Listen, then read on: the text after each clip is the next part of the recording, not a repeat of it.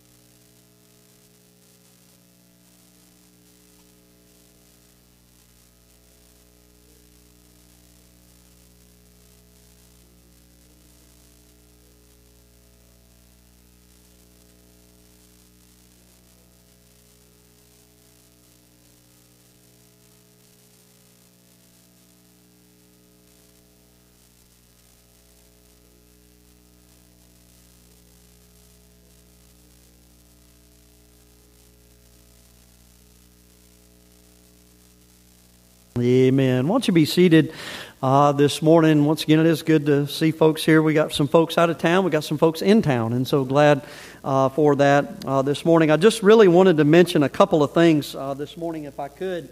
of course, uh, and I mentioned these in Sunday school, but back on the table there as you're heading out, uh, we do have the daily uh, Bible reading calendars out, and uh, of course for this year. And so, uh, again, this is a great little Bible reading program it takes you through, and and where you can read through the Old Testament, the New Testament twice, Psalms twice, and then Proverbs 12 times. And so, I'd encourage you to get this. I just finished mine up yesterday and started the new one this morning, and so looking forward uh, to being in God's Word this year and, and, a real blessing. Did also want to mention this as well, and something that we've done the last uh, couple of years is uh, we've made a little bookmark uh, for basically it has all the uh, you know major activities and things that we do uh, throughout the year. As a church body, and so I know sometimes people like to plan out their year, and or even plan out their vacation time and things like that. And I know, I know it's good that we don't want to miss these things. Amen. And so, uh, if you'd like one of those, those are on the back table uh, as well. It does have our theme uh, for next year, or for this year, not next year, but this year. Uh, and uh, we'll be looking at that uh, next week. But our theme is loving people and preaching Christ. And I'm looking forward to dealing with that next Sunday. But uh, anyways, those are available uh, on the back table. So as you head out this morning, if you don't have uh, both of these or one of these, make sure you grab uh, grab it. So, Brother Tim, why don't you come ahead? Well, if you would stand with me one more time, we'll uh, turn to hymn number 30. Hymn number 30, we're going to sing all four verses of All Hail the Power of Jesus' Name.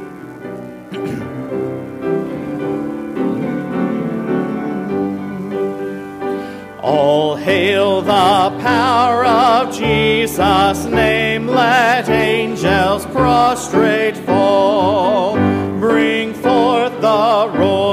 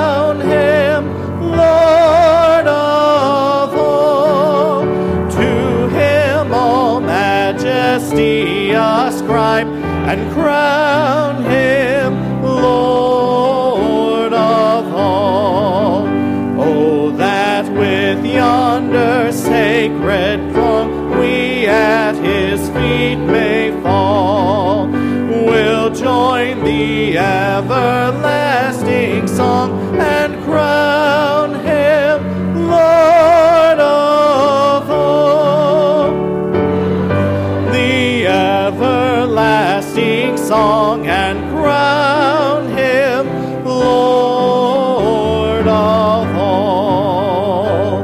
Hymn number 50. Go ahead and turn to hymn number 50. Pardon me, we'll sing all three verses of Praise Him, Praise Him. Hymn number 50.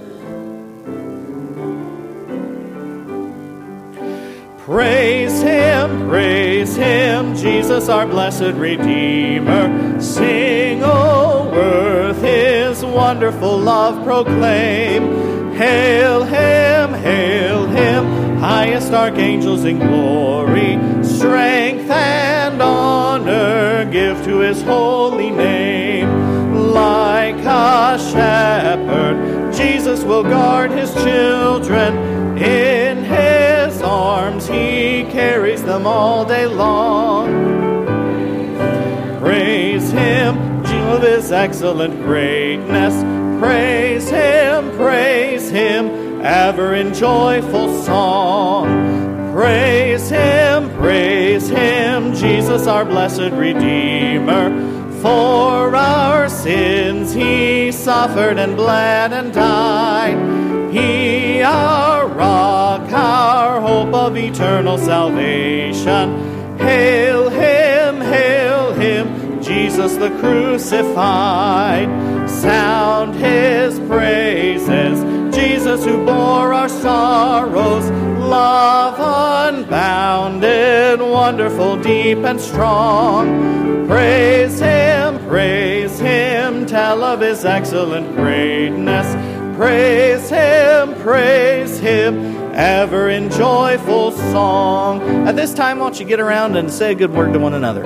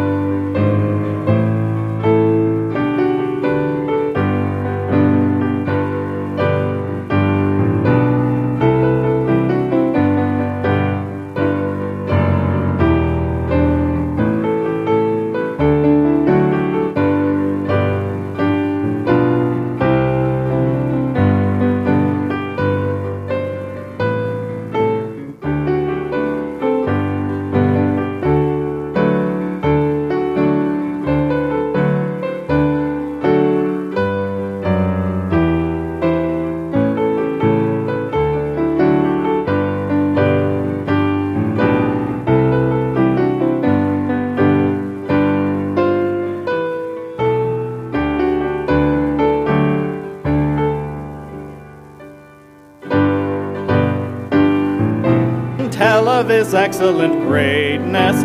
Praise him, praise him, ever in joyful song. On that third verse, praise him, praise him, Jesus our blessed Redeemer. Heavenly portals loud with hosannas ring. Jesus, Savior, reigneth forever and ever. And priest and king. Christ is coming over the world victorious. Power and glory unto the Lord belong. Praise him, praise him, tell of his excellent greatness. Praise him, praise him, ever in joyful song. Amen. As men come for the offering, I'd like to read to you from Hebrews chapter 4 and verse 14. It tells us, Seeing then that we have a great high priest that is passed into the heavens, Jesus, the Son of God, let us hold fast our profession. For we have not an high priest which cannot be touched with the feeling of our infirmities, but was in all points tempted like as we are, yet without sin. Let us therefore come boldly unto the throne of grace, that we may obtain mercy and find grace to help in time of need. Brother Jim Wisdom, would you pray for the offering this morning?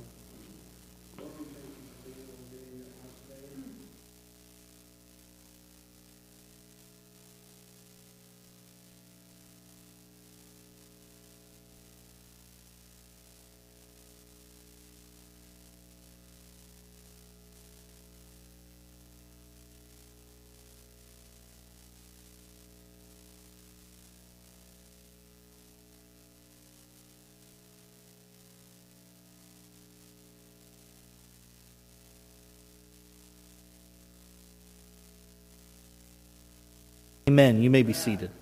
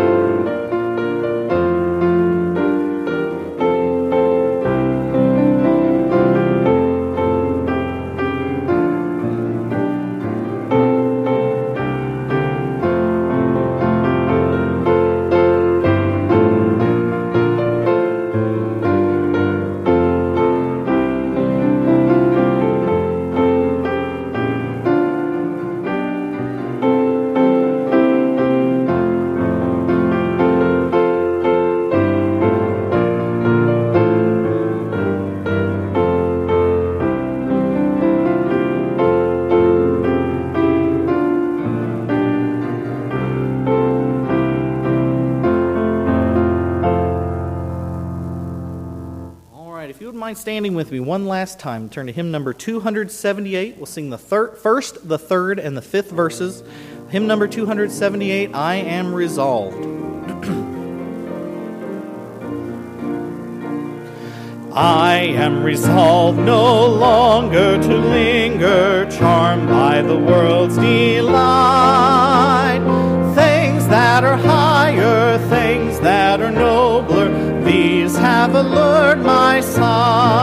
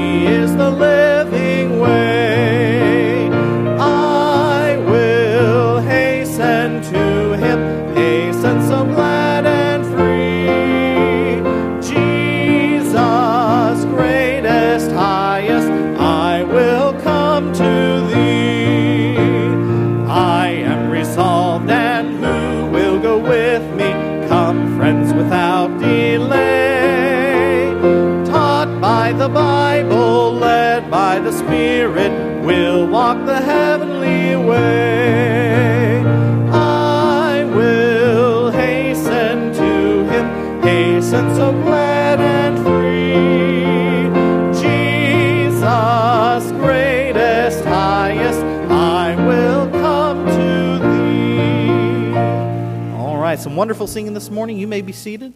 This time we'll have a special by Miss Anna Quinlan.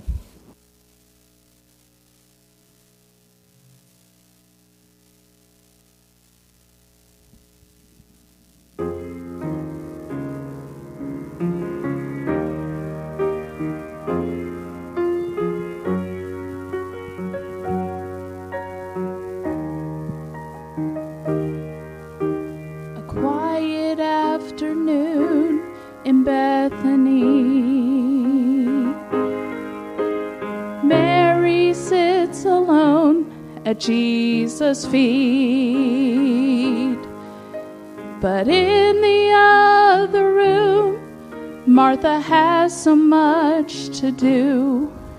She's missing out on fellowship sweet. And I know I could be Martha all day and let my chance to be with you slip away. I want to be Mary for a while in all that I do. Close the door to everything that keeps my heart from you. Lord, I want to rest here and feel heaven's smile. I want to be Mary for a while.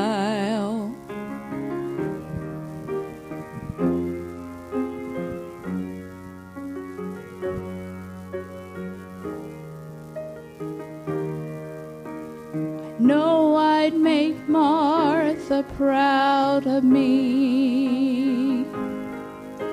With lots to do and places I must be. But yet I need this time to refresh my heart and mind. Your presence, Lord, is just what I need. Cause I know I could be Martha all day. Let my chance to be with you slip away. I wanna be Mary for a while in all that I do. Close the door to everything that keeps my heart from you. Lord, I want to rest here and feel heaven smile. I want to be Mary for a while. Draw me nearer, draw me nearer, precious Lord.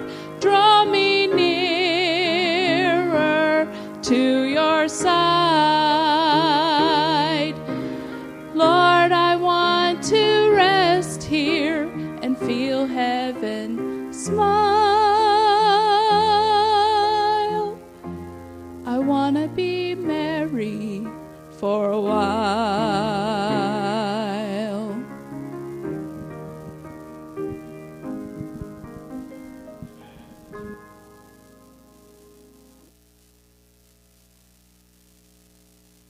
That's a blessing. It's amazing how the Lord just kind of puts the music all together for the message. Amen. And uh, man, I'm telling you, what a what a good what a good spiritual goal uh, right now to make is to be much more like Mar- or, uh, Mary and being at the feet of the Lord Jesus a lot more often than what we are. Amen. And uh, what a blessing this morning. Well, I said I wasn't going to preach a New Year's message Wednesday night. Some of y'all started praying. and so uh, I guess we're going to preach a New Year's message this morning. So, and I'm not, I'm not bitter about it, but I'm bitter about it. No, I'm just kidding. I, I think it's good. I, I believe it'll be a help uh, to us uh, this morning. So let's all stand in honor of God's Word if you're able to stand. And I want to invite you to Matthew and, and chapter number 5. Certainly, what I would say is a very familiar passage of the Sermon on the Mount, but also a very familiar uh, text that we're going to look at. in fact, we had preached through the book of uh, Matthew. I guess it's probably been about three or four years now. I think this was really the first full book that I preached through when I became the pastor uh, here. And well, I guess this uh, end of this month, beginning of February, be five years. Some of you are like, man, that's been it's been a long time. Some of you are like, wow, that went fast. I would hope there'd be more of that, then, but it has been a blessing, amen. But uh, just amazing uh, how time flies, but just felt like this would be where the Lord would have us. And we'll explain some things here uh, in just a little bit. But look at Matthew chapter 5. Let's look at verse number 1. And the Bible says this And seeing the multitudes, he went up into the mountain. And when he was set, his disciples came unto him.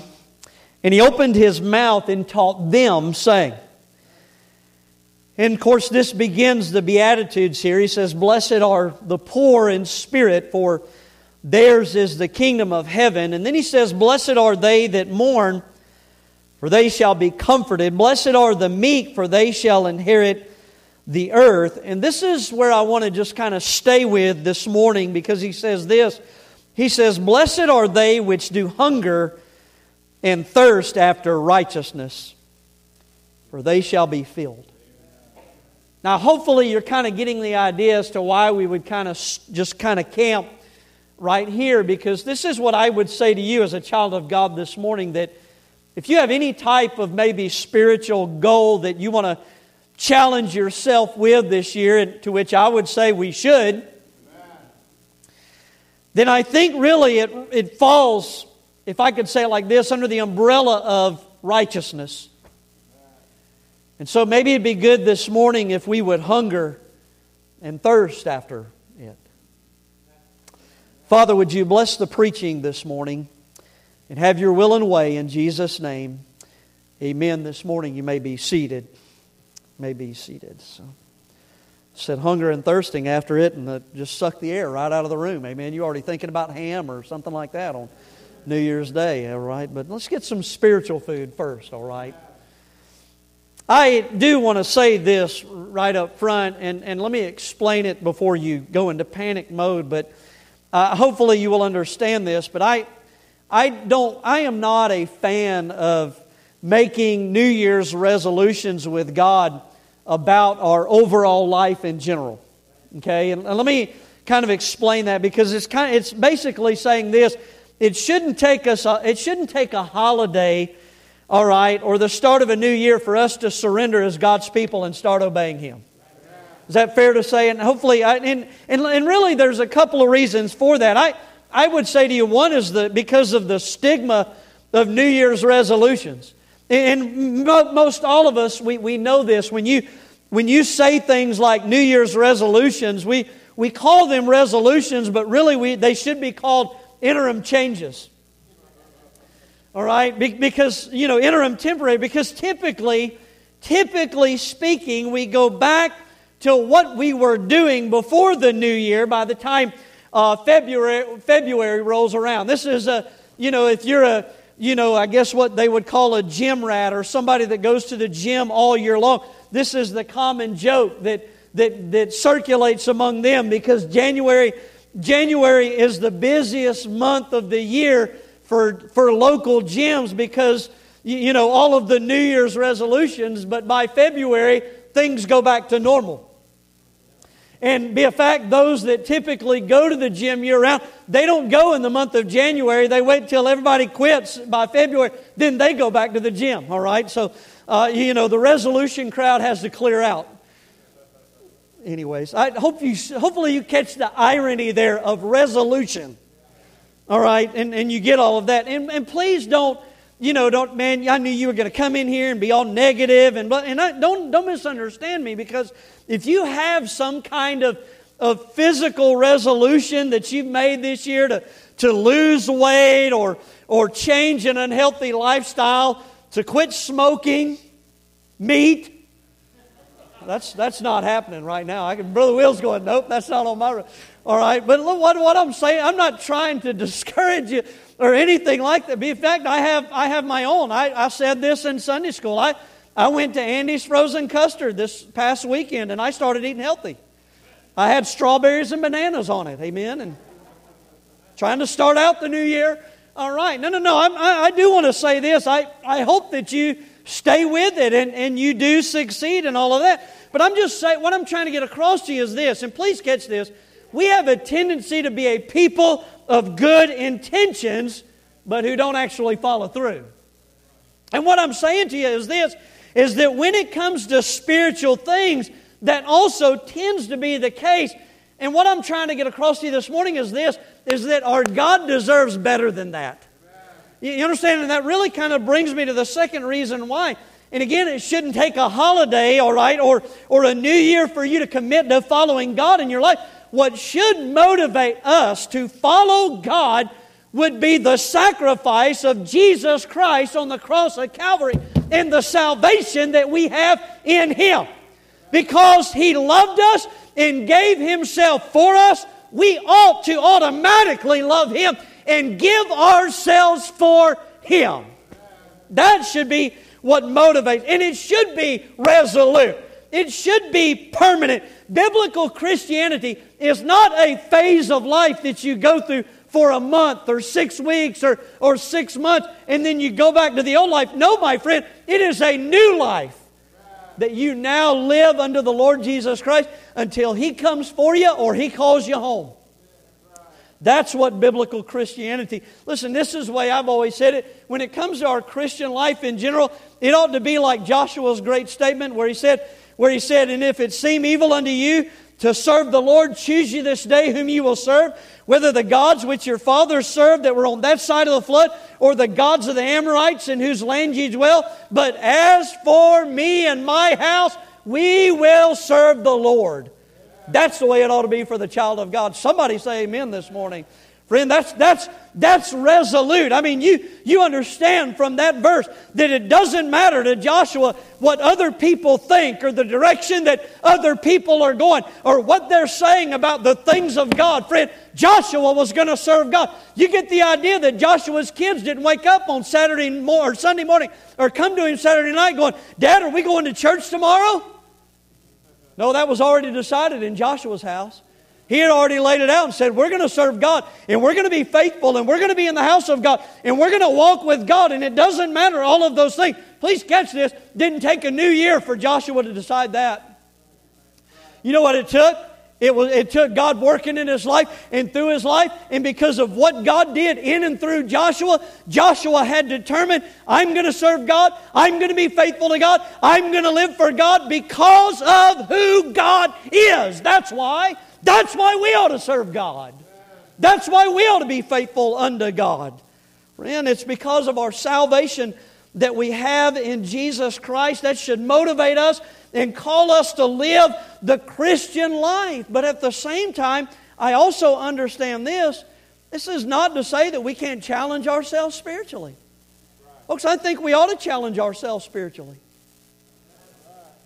I, I think we ought to. I, I think we could, we could and we should do those things. And maybe you're here this morning and thinking, man, I, I should. I, I should challenge myself and I should set some goals for the new year, decide to do some things. Maybe you're here this morning and you heard about the Bible reading calendar and you say, Man, I've been a Christian and, and, and for how long? And I, I don't know, but maybe you've been a Christian a certain amount of time. And you say, saying this, I've never read the Bible all the way through in a year. I want to do it this year. Good, do it. We ought to do it. Come on, you ought to be in the Bible. You ought to be in the Word of God. And, and going through the Bible, man, what a blessing that is. I'm thankful, man, that I can look back and I, you know, in the last several years, I've, I've read the Bible every year. I don't know how many times. Brother Ken Hogan always keeps up with all that stuff. I don't remember how many years I got, but I got enough. I got plenty. And I'm going to keep doing it this year because it's amazing that you can read the Bible all the way through and you can come across a passage you've read, you, you know, dozens of times and all of a sudden it just jump out and you go, whoa, it did that to me the other day. Man, I was reading in Proverbs, and I think it was chapter 24 or 26 or something like that. And there was a passage that I had always struggled with, and the interpretation of it. And man, it was like God just spoke, and I was like, hmm. And I didn't have nobody to preach to. It's a bummer. That's because God was preaching to me. Maybe you're here this morning and say, you know, I've, preacher, I've noticed I've been kind of getting a little slack in my church attendance, and I hadn't been in my place like I should. And you know, this year, and I've missed some services, and and I'm really, you know, and I'm, I'm, I'm seeing the consequences of that in my life. And so this year I want to be faithful and I, I want to, I want to commit and serve the Lord. And, and I want to be in the house of God when the doors. Listen, let me help you with this. You should.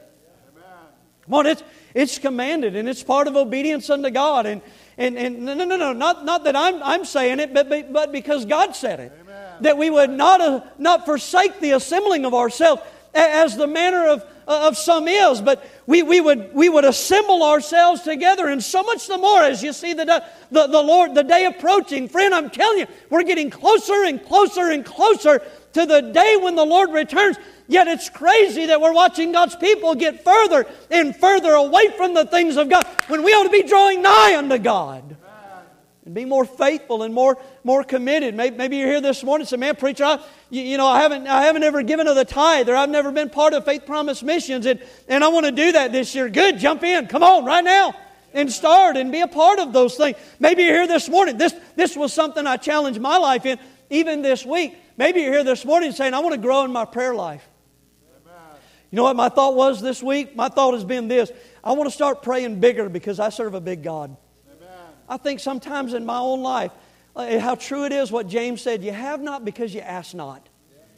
And I'm just telling you, I, I think this that we just get, you know, too mundane about everything, whether it be even Bible reading and prayer time, friend.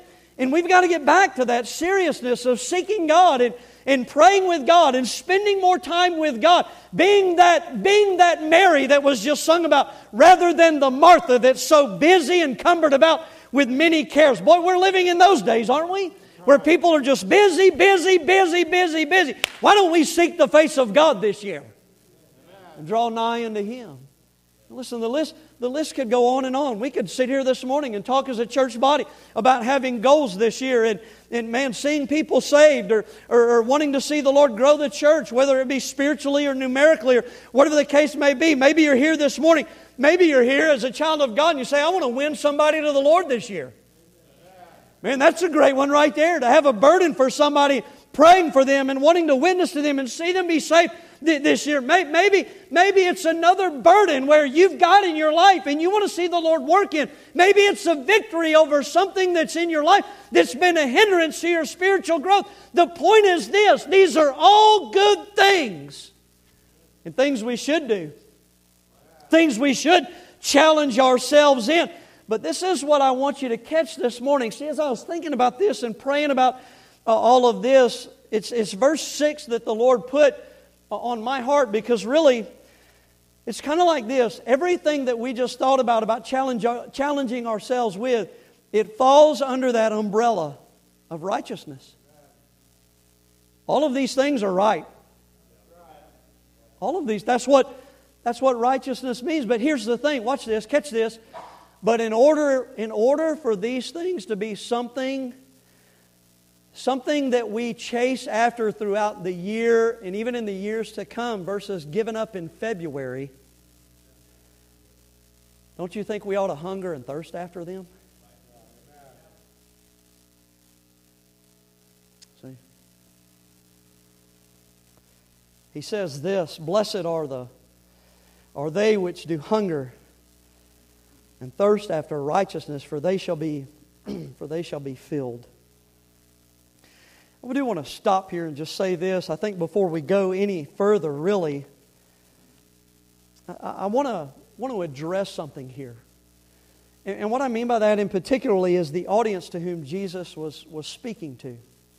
You know, many of us know this to be the beginning of the Sermon on the Mount, the Beatitudes, as mentioned earlier, but I want you to notice, go back with me to verses 1 and 2 and see this because it says, And seeing, and seeing the multitudes, he went up into the mountain. When, when he was set, his disciples came unto him, and he opened his mouth and, and taught them. And so it's the idea here of this that Christ, you know, they didn't have you know, microphones and things like that back in those days. So he went up on the side of a mountain. But also notice this that he calls his disciples unto him. And then in verse 2 it says, And he opened his mouth and taught them. Now you understand, the them there is talking about the disciples from verse number 1.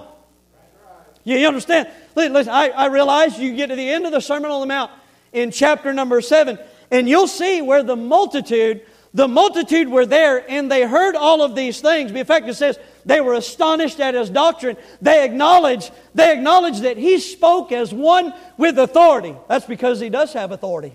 He's got all authority. He's God in the manifested in the flesh. Somebody say amen. But but you understand, watch this. Though though the multitude heard him, they were not the primary audience. The disciples were the primary audience. That's why this has rightly been dubbed Discipleship 101 in the Sermon on the Mount. How true that is. Now here's, here's why this is so this is why it's so necessary to point this out.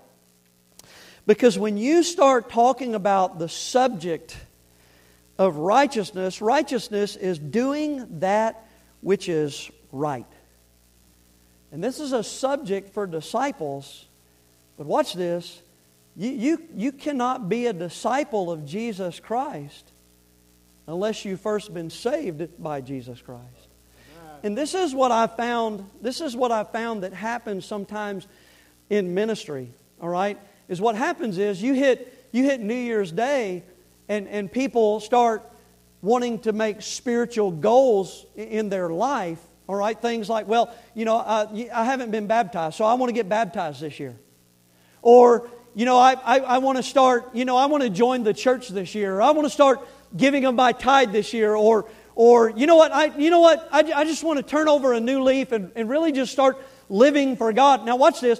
And what they're doing is they're deciding to do all of those things, but yet they've never humbled themselves and repented and put their faith and trust in Jesus Christ. Is everybody catching this? That's, that's what we call in the South getting the cart before the horse. Because here's what I'm trying to get across to you is that while all of those things are well and good, please catch this, those things aren't going to make a hill of beans in the light of eternity if you haven't done the one thing that God requires of you to do, which is to call upon the Lord Jesus Christ in salvation. That's where, that's where righteousness starts. And, and here's the thing the, the thing is this it's not about you doing your own righteousness or your own work to achieve this righteousness or to be made right with God. Friend, the work has already been done for you in Jesus Christ when He died on the cross and shed His blood and then was buried and then rose again the third day. That's the work that was done for us to be saved. And now, what God says is that you and I must humble ourselves and repent and turn from who we are and our sin and put our faith and trust in Jesus Christ to be saved. That's where righteousness starts, right there. It's not about you having your own righteousness. It's about you being clothed with His righteousness. Because here's what Isaiah said He said, All our righteousnesses, they are as filthy rags. You know what that means? That means this there's no water that's going to get you to eternity. Right. Especially not Kansas water. Hey, wait a minute. I'm, I'm offended by that. All right, Missouri water. How's that? Let's start a state war here. Amen. There's no water. Uh, you can't put water where the blood's supposed to be. And there's no money that you can pay to buy your way in. There, there's no church that you join that has the authority to grant you eternal no, my friend, there's only one that rose from the dead that bears the authority to give eternal life, and his name is Jesus Christ. Amen. With the heart man believeth unto righteousness, with the mouth confession is made unto salvation. Friend, it's all by faith. It's not by works, lest any man should boast. It's a gift of God, friend. And God wants you to be saved. That's where righteousness starts. That's why Christ came. For he hath made him to be sin for us who knew no sin, that we might be made the righteousness of God in him. And then once you get saved, now watch this. Then once you get saved and you get clothed with his righteousness, that's when you begin to desire and hunger and thirst after righteousness in your own life. Look at, let me, let me just, let's dive into this this morning here. That was all free and introductory, amen. Look at verse number six here. He says, Blessed are they which hunger and thirst after righteousness, for they sh- shall be filled. And, and so the, I, I want to give you just kind of the, the definition here, explain a little more deeper as to, as to what this means. And I, I would say to you, I would say in its simplest form, it just simply means this to seek God.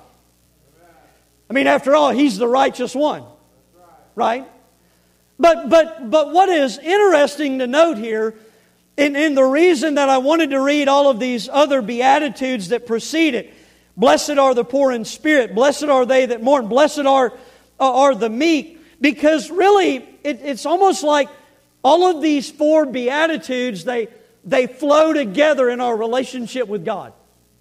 In other words, you, you know, we need to have some poor in spirit and, and some brokenness and then, and then some mourning. Well, what is that? Mourning over sin and, and some meekness, some, some lowly, low estimate of ourselves, some lowliness and humility. And, and then one of the results will be this that we will hunger and thirst after righteousness. In fact, in fact, James James gives a very similar pattern here. Go with me to, just hold your place there in, in Matthew and go with me to James chapter 4, just quickly with me.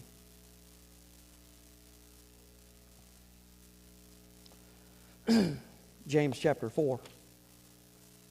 I always, always like this little passage here, and uh, it's just been a real blessing to me over the years. I've, you know, I have a little problem with pride. I'm sure you don't, but I do. Uh, sarcasm, my other spiritual gift. Look at what he says. It's pretty interesting here. What, what's this pattern? Okay, look at, look at verses 1 through 3. Look, watch this. He says, From whence come wars and fightings among you? That sounds like a bunch of Baptists right there, doesn't it? Come they not hence, even of your lust, that war in your members. You lust and have not. You kill and desire to have and cannot obtain. You fight in war, yet you have not because you ask not. You, listen, listen that, that, is, that is a frustrated life, isn't it? Come on, he's, he's writing to believers that are frustrated. And look at what he says in verse number three, because at the end of verse number two, he says, You have not because you ask not. So then he brings up their prayer life and he says, This, you ask and receive not because you ask amiss that you may consume it upon your own lust. And so here's the idea these are some Christians that are very carnal and they're frustrated in their walk with God. And look at what he says in verse number four because, well, now the Baptist preacher comes out in James. And he doesn't pull any punches, does he?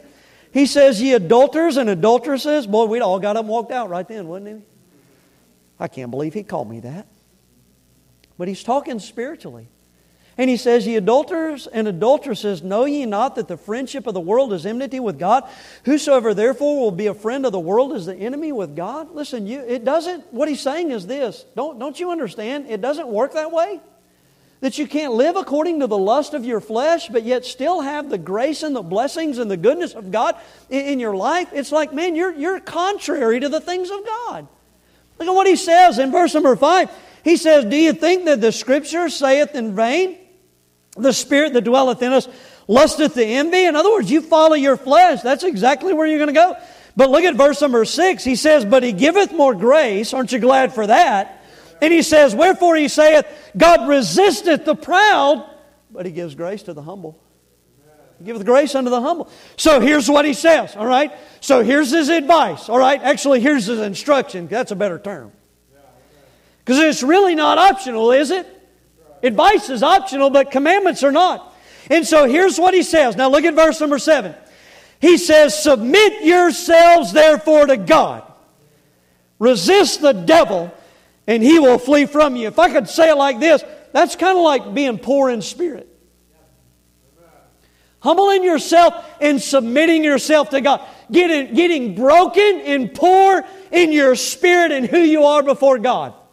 Now what? Watch, look, look down look down at verse number, look at verse number nine here. I know I skipped verse eight, but bear with me, I'm coming back. He says, Be afflicted and mourn. There it is, mourn right there. And weep, let your laughter be turned to mourning, and your joy to heaviness. And so it's the idea of what, what Christ said in the Sermon on the Mount. Blessed are they that mourn. He's not, he's talking about mourning over sin. He's talking about mourning over, over, over our, our walk and where, where we're not right with our God. And then in verse number 10, he says, Humble yourselves in the sight of the Lord, and he shall lift you up. And to me, that's kind of like meekness, and again, humility, poor in spirit. But notice verse number 8 that I skipped. He says, Draw nigh to God, and he will draw nigh to you. Cleanse your hands, ye sinners, and purify your hearts, ye double minded. You know what he's saying? He's saying this you need to develop an appetite for righteousness.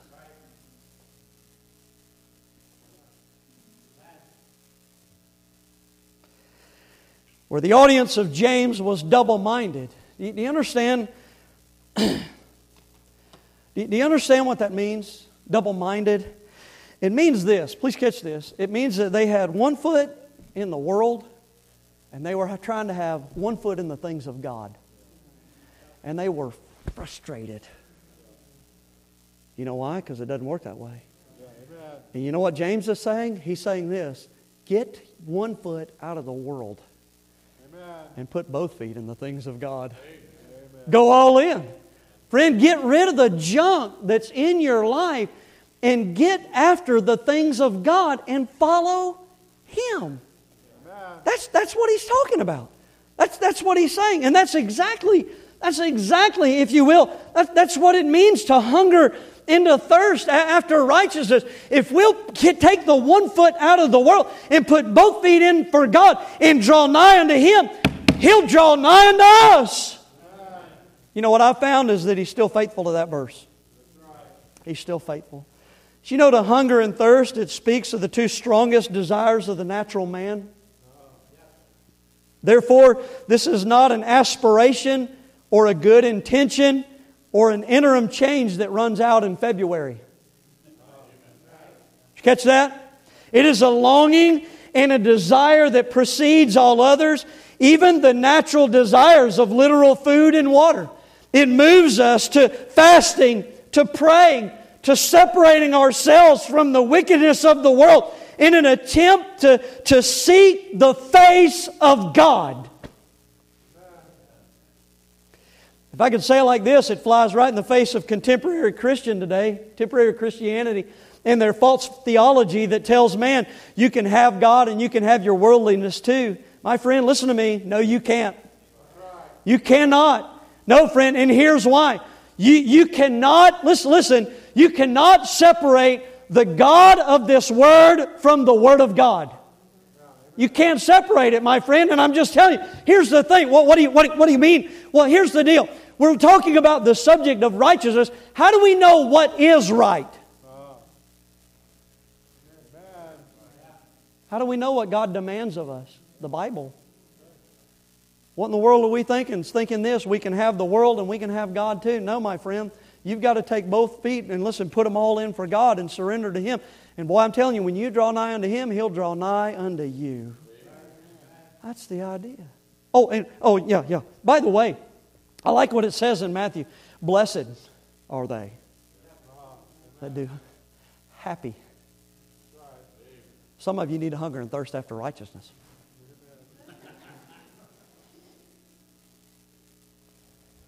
It, this is interesting, though, th- to point this out. listen to this. It doesn't use the word happy here because here's why. Happy is based on happenings. It uses the word blessed here because it is the joy and happiness bestowed on the child of God when they genuinely seek Him.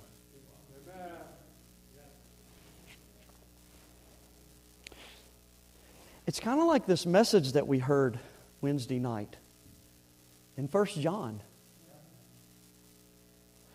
where John talks about how he had spent time with the Savior. I mean, we beheld him as the words of life. He was right there. John was the one that laid his head on the chest of the Lord Jesus at the supper. He's like, man, we were there. We were there. I was with him. I was close to him. He's one of the inner three. And John said, This then is the message that we heard from him, talking about Jesus. And here's what Jesus said about God uh, God is light, and in him is no darkness at all. Did you catch that? Mm. Oh, come on. Don't make me turn there to 1 John chapter 1. Listen to what he says. If we say then that we have fellowship with him and walk in darkness, we lie and do not the truth. And what he's saying is this you cannot live in sin, but yet still claim to be in right fellowship with God. You're lying to those around you. And truth of the matter is, you're lying to yourself because it does not work that way. But if we'll walk in the light, as he is in the light, we can have fellowship one with another, and the blood of Jesus Christ cleanses us from all sin. You know what he's saying? He's saying this that if you've got one foot in the world and trying to have one foot in the things of God, there's this frustration and this friction. But if you'll take that foot out of the world and put both feet in the things of God, you can have fellowship with God and draw nigh unto Him, and He'll draw nigh unto you. Okay, so how do we do that? Well, aren't you glad for 1 John 1 9 that if we'll confess our sin, He is faithful and just to forgive us of our sin and to cleanse us of all unrighteousness? Oh, come on, friend. That's exactly what he's saying. That if you'll just take the foot out and make the decision to go all in with God and to seek Him, my friend, I'm telling you, that's where the blessings are at. Oh, make, no, come on. Doesn't it say that at the beginning of all of that, John says, These things we write unto you, that your joy may be full. Isn't it amazing how it all goes together? Blessed are they which hunger and thirst after righteousness. Happy, joyful. Why? Because you got both feet all in for God and God's blessing your life. That's where the real joy is at. That's where the real satisfaction is at. Friend, I'm telling you, it's not by having one foot in the world and one foot in the things of God or both feet in the world. It's by going all in for the things of God. Oh, come on, man. What do you, what do you think John came up with this stuff? Well, I think he came up with it from Jesus. Who said this in John 15, 10 and 11? If you keep my commandments, there it is again. Commandments. I don't like that word. Well, it's in there. He says, If you keep my commandments, you shall abide in my love, even as I kept my Father's commandments and abide in his love. These things have I spoken unto you, that my joy might remain in you, and that your joy might be full. You want to know why so many of God's people seem so miserable? It's because they got one foot in the world and one foot in the things of God. And they're trying to do their thing, they're, they're trying to do things their own way. Yet inwardly they are discontented. They are frustrated because what they truly need can't be found out there.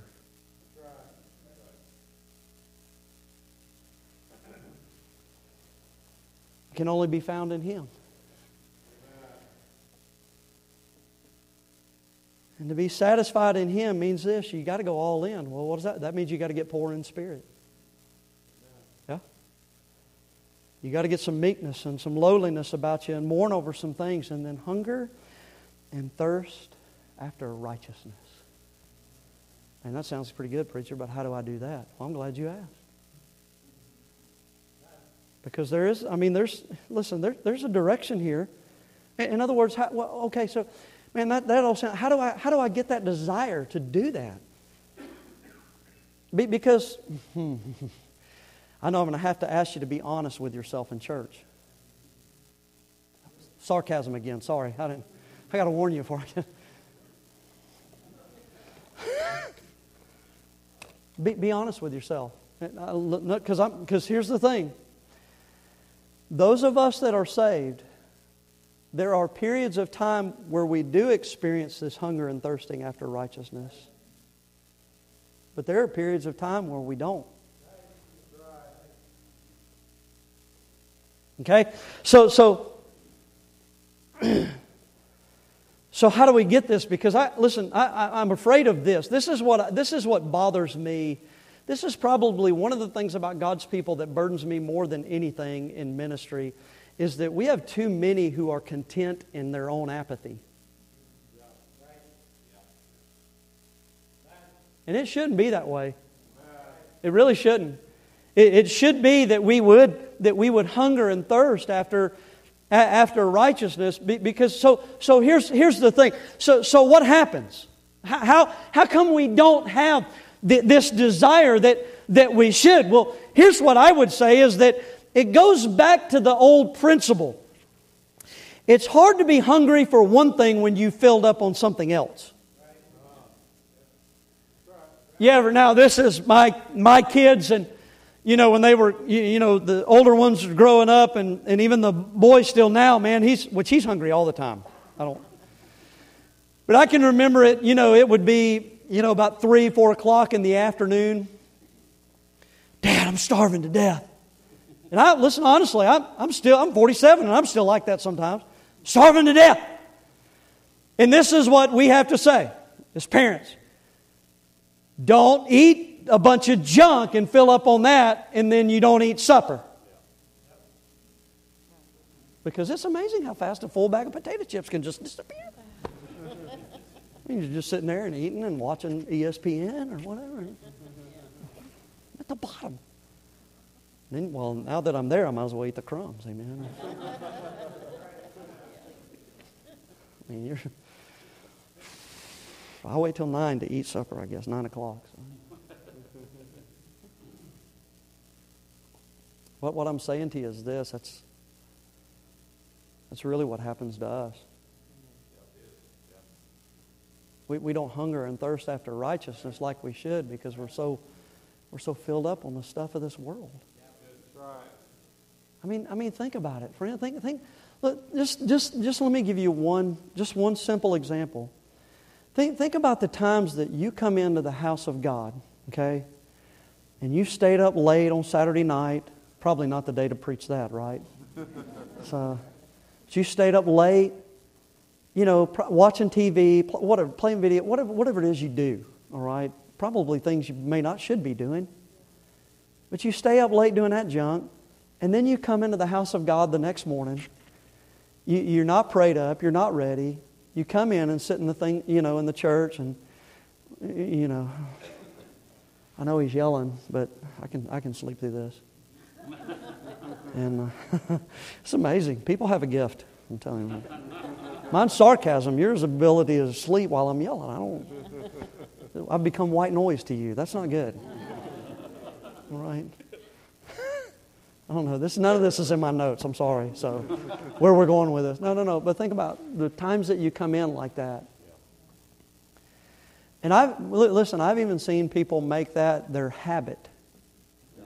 And it even gets to the place where they come and you go, you know, preacher, we're just not being fed here. And this is what I've said I can set the table, but I can't make you eat. That's right. And I, you mark it down, friend. We're going to set the table. Amen. You're going to, I'm, I'm just telling you, we're going to preach the doctrine and the Bible, and we're not going to hem haul around. And, you know, I mean, wait till we get back into Romans in chapter number seven. You may want to miss that one because it's going to be a tough one. Some of you are like, I don't have no idea what he's talking. Just go home and read Romans chapter 7. You go, oh, yeah, that's. Well, we're going to preach it. Amen. So I can set the table, but friend, I can't make you eat. But now, no, no, what, what, watch this. And you contrast that where you come in and go out, and it's almost like punching a time clock, and you're not getting anything from the things of God. But contrast that to those times where you are genu- genuinely seeking the Lord. And you get to bed at a decent time on Saturday night, and you get up early on Sunday morning, and you spend time in God's Word, and you spend time in prayer, and you're begging God to speak to you, and you come into the house of God, and it's almost like the preacher's been reading your mail. And I got news for you I don't read my mail, I ain't reading yours. and God gets a hold of your heart, you might even come to an old fashioned altar, heaven forbid. Amen. And do some worshiping towards God and some praising with God and getting right with God. Is everybody catching this? You want to know what the two differences are? What the difference is? The difference is this.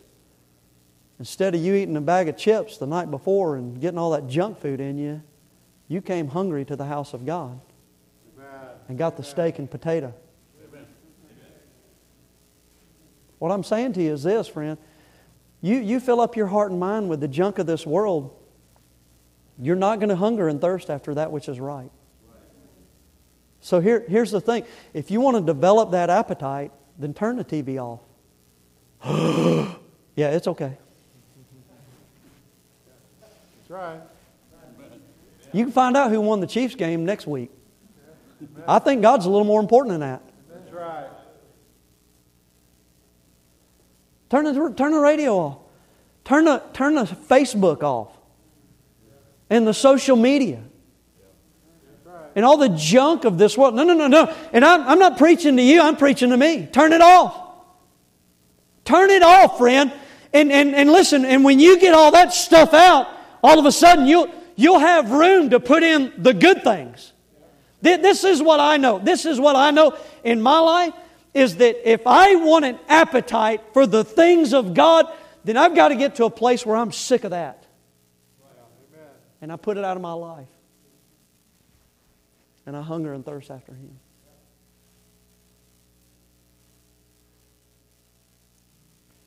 Okay, so what's in it?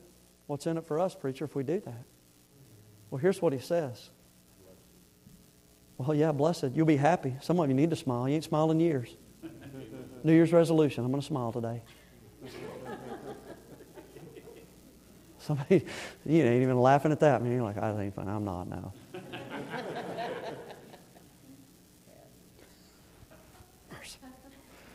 As we would say in the South, bless your heart.